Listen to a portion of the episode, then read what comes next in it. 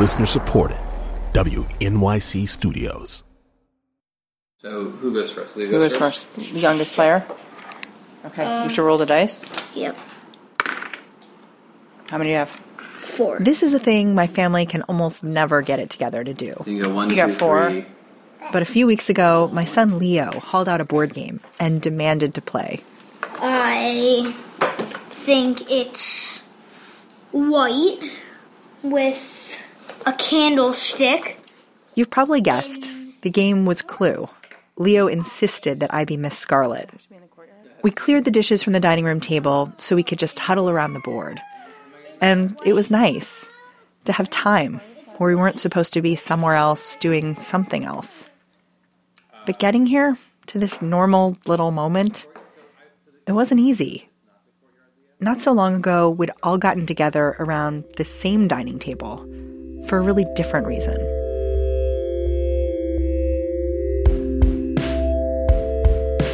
I'm Mary Harris, and this is Only Human. It's a show about our best and worst moments, about the amazing ways our bodies work, but also about the times they totally fail us. I'm sure you have a story like this. And today, I'm going to tell you mine. But just a warning when you deal with life and death, sometimes you swear. So, you've been warned. Okay, back to my dining room. Leo. This was a year and a half ago. Leo was five. So what are we about to do? Shave her head. Whose head? Mommy's head. We were shaving my head because chemotherapy was making my hair fall out. A few months before, I'd been diagnosed with breast cancer. What do you think it's going to look like after? I don't know. How do you feel about it? Kind of scared, but it just has to happen. I'd worn my hair long for 20 years. And I'll admit, I was pretty vain about it. But I'd stopped washing it. I hated the feeling of it coming out in the shower. So I knew it was time to do something. All right. Okay, so are we cutting my ponytail off first? My husband, Mark, set up a stool in our downstairs bathroom. We were trying to keep things light, so we let Leo hold the clippers for a little bit. Whoa! Do you have a license to drive that thing, kid? Then Mark took over. Why is this so much more emotional than anything else? Um, because when you walk down the street, you're gonna look like a cancer patient now. Mark's kind of hard to hear right there, but he said, when you walk down the street, now, you're going to look like a cancer patient. And he was right. I did. I felt really vulnerable. Up until that point, the only people who knew I was sick were the people I told. But shaving my head outed me to my neighbors, to other parents at Leo's school. I couldn't power through and pretend everything was fine. And there was something else I was dealing with, on top of the cancer. Right after I was diagnosed, the day before I was supposed to have surgery to get rid of the lump, we got a call from the cancer center. It was my surgeon's nurse. And she said, Is there any chance that you're pregnant? I froze.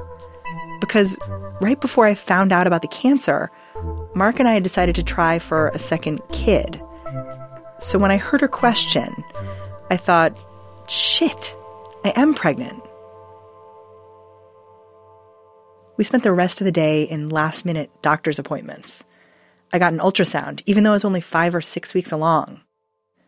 The OB took us back to her office and asked, really gently, if we'd consider an abortion.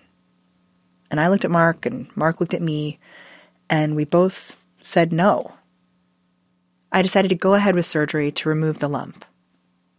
Can you just talk a little bit? Like, tell me what you had for breakfast so I can I can get a good level on you. I can't. After surgery, my doctors were recommending chemotherapy. They said I could do it safely once I was a few months along, but it didn't feel safe. So I called a lot of experts. I experts, can't give you personally medical advice. but I Sure. can give you some, including this some one, sort of Jennifer Litton. Yeah, She studies women who have chemo while they're pregnant. Yeah. And there was basically just one question I needed her to answer. And the kids? I mean, there's there's no difference in terms of. So, um, our, the kids of our patients are doing quite well. There's three birth defects. She told me that overall, the babies do okay. had nothing to do with She'd tracked more than 80 cases, and only three had been born with birth defects. No one seems to know why these drugs, which are targeting cells that divide rapidly, don't have a terrible effect on a fetus. But Dr. Litton was pretty confident. And I'll, I'll, I'll tell you, a lot of my patients say their babies are their smartest babies, and you know, also, but you know, I'm understand that they're laughing as if it's making me feel better to have this conversation. under the microscope. But I remember thinking how absurd this line was that the babies who went through chemo were somehow smarter. Okay, Thanks so much, Dr. Litton. no problem. Bye bye. Take care. A few weeks later, Mark and I sat down to talk about what we were going through. It didn't matter how reassuring the doctors were. The closer we got to chemo, the more nervous we were. I just feel so guilty because I feel like I got myself into this pickle and I kind of dragged another person with me. which I don't understand. I know, you're you don't like get it at all, No, because you're feel like so you bad. managed to get yourself. You're like I see the pregnancy window closing and I'm sliding. I'm like Indiana Jones. I'm underneath that like closing door. I don't care if there's giant boulders coming after me. I'm slipping through. I'm gonna take this metaphor as far as I can. This is so Mark. He knows that making me laugh is the best way to comfort me. I was doing my best to fight off a lot of fear. And there's no reason to think that like she'll have a long term negative outcome. There's no reason to think that. But yeah, I, I wonder when I'm gonna stop questioning how smart or healthy she is. Because I think I would tell her when she's old enough, like, you need to look into your reproductive health really early. Because I don't know how many, like, eggs I zapped away. Yeah, but I think you need to be careful about that. I think if we If we worry too much, we create this worried little kid right. who's hindered in that way. So we have to treat the kid as normally as possible while being incredibly concerned about the science experiment of her fetushood.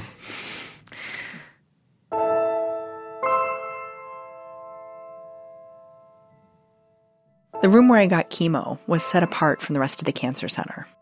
It's a place you only go if you're really sick. I looked around at the patients being rolled in on stretchers, the ones who seemed totally worn down, and all I could think was, is that going to be me?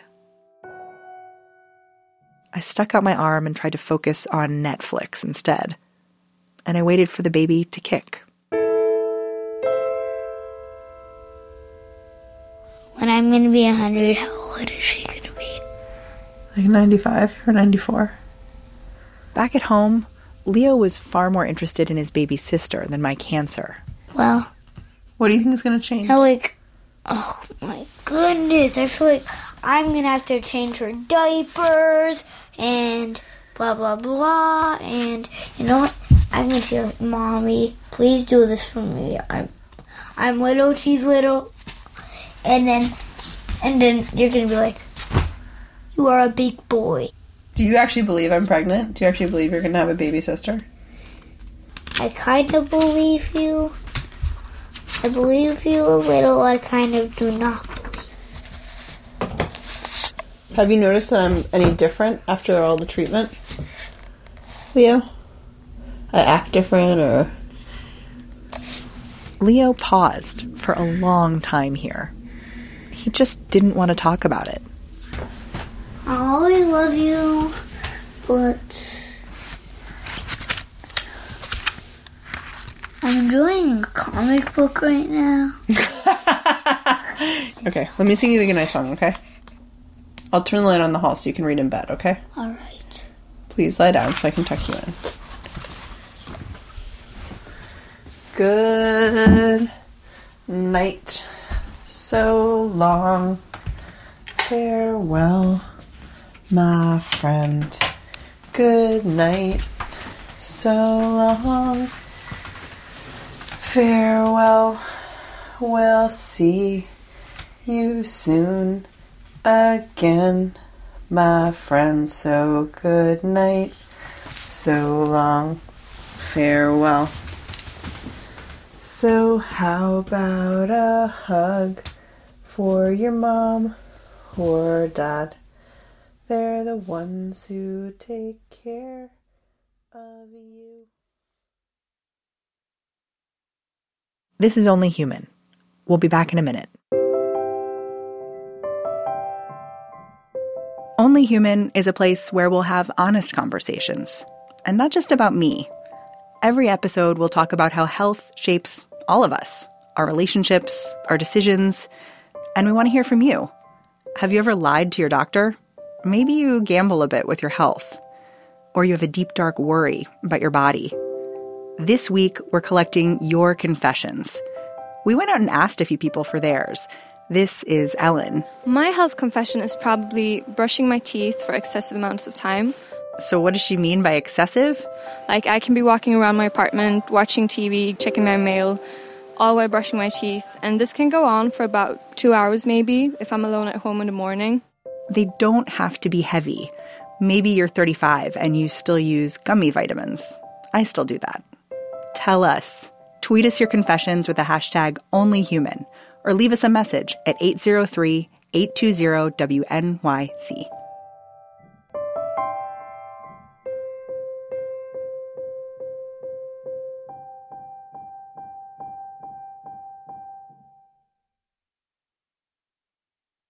Hey, it's Mary Harris again, and I've been telling you about what happened a couple years ago when I found out that I had breast cancer.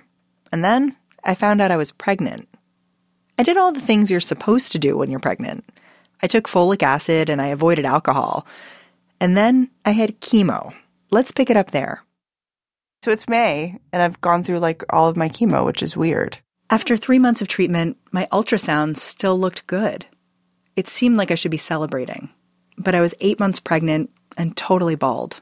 We just feel like, okay, okay, like we've taken the first step, and now I just have to give birth to a child and raise it and get radiation and take tamoxifen and like go back to work. it, feel, it feels like it's the first step of many, basically. And all my doctors are already calling me to say, like, I want to see you a month after the birth. I want to see you six weeks after the birth. So I feel like I'm still on a little bit of a treadmill. It doesn't feel like it's, it doesn't feel like anything's over. A few weeks after I recorded this, I was on my way to the hospital. So I'm in the car and my mom says her water broke, so I'm gonna have a sleepover. So I'm gonna be kind of scared for my mom. I'm gonna be kind of scared for my mom. After just four hours of labor, she was born. A beautiful girl with a squished up face and a head full of black hair. More hair than me, actually. We named her Stella.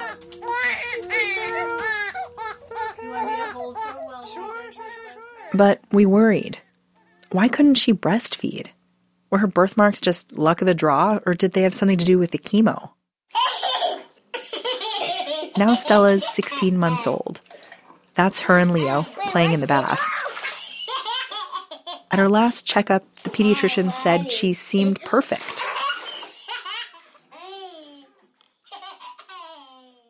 Mark and I are still figuring out what happened. We don't like to talk too seriously about the cancer. We caught it early and the treatment worked. If I had to guess, I'd say we both feel a little superstitious. Like if we say the word cancer out loud, we might summon it back. I convinced Mark to talk about it one more time. It was late. The kids were in bed. Mark poured us each a whiskey. Were you ever scared? Now that it's over, you can tell me. I don't think I was ever scared that anything horrible was going to happen to you last year. I was certainly scared about the pregnancy, that the pregnancy might not work out, because that would have been devastating. I think there were moments when I would sort of let myself fall down the rabbit hole of like, I don't think anything horrible is going to happen this year, but the odds of something horrible happening like five or 10 years from now just went way up. I suppose that that is still a concern. It's so funny you say that because I feel like if it came back, I'd be scared. Yeah, no, totally. If it comes back, then fuck it. Like then that's terrifying. But it hasn't come back yet. we can race though. We can see whether like my prostate cancer arrives before your breast cancer comes back. That could be the. Hopefully, we still have a good couple of decades before either of those things happen. No, seriously though, what do you think like the odds are that it'll come back? Just for me this time. Like lifetime odds, or Yeah. like I don't know. My hope is that like none of this stuff happens again until like we're both so old that just like things are falling apart and the specific ways in which they fall apart is less relevant. But I don't know. Yeah, I'm scared just because I feel like if it comes back, then I have to get a mastectomy. I have to go like full bore. I have to go full boob. What? You're gonna want to cut that. People ask me all the time, Am I cancer free? And the truth is, who knows? Because I'll never really be free of cancer, even if every cancer cell's been obliterated. Every day I look at Stella and I wonder if she's okay. Every day I take the pills my oncologist prescribes and hope they'll keep the cancer from coming back. I feel like I should have changed more. Like I feel like I should be exercising more. That's probably true. what? Eh, we should both be exercising much more. America, this is my husband. This is what I put up with every day of my life. Oh, you know what? America doesn't have a microphone in its face at like 10:45 at night on a Sunday when America is trying to get some rest.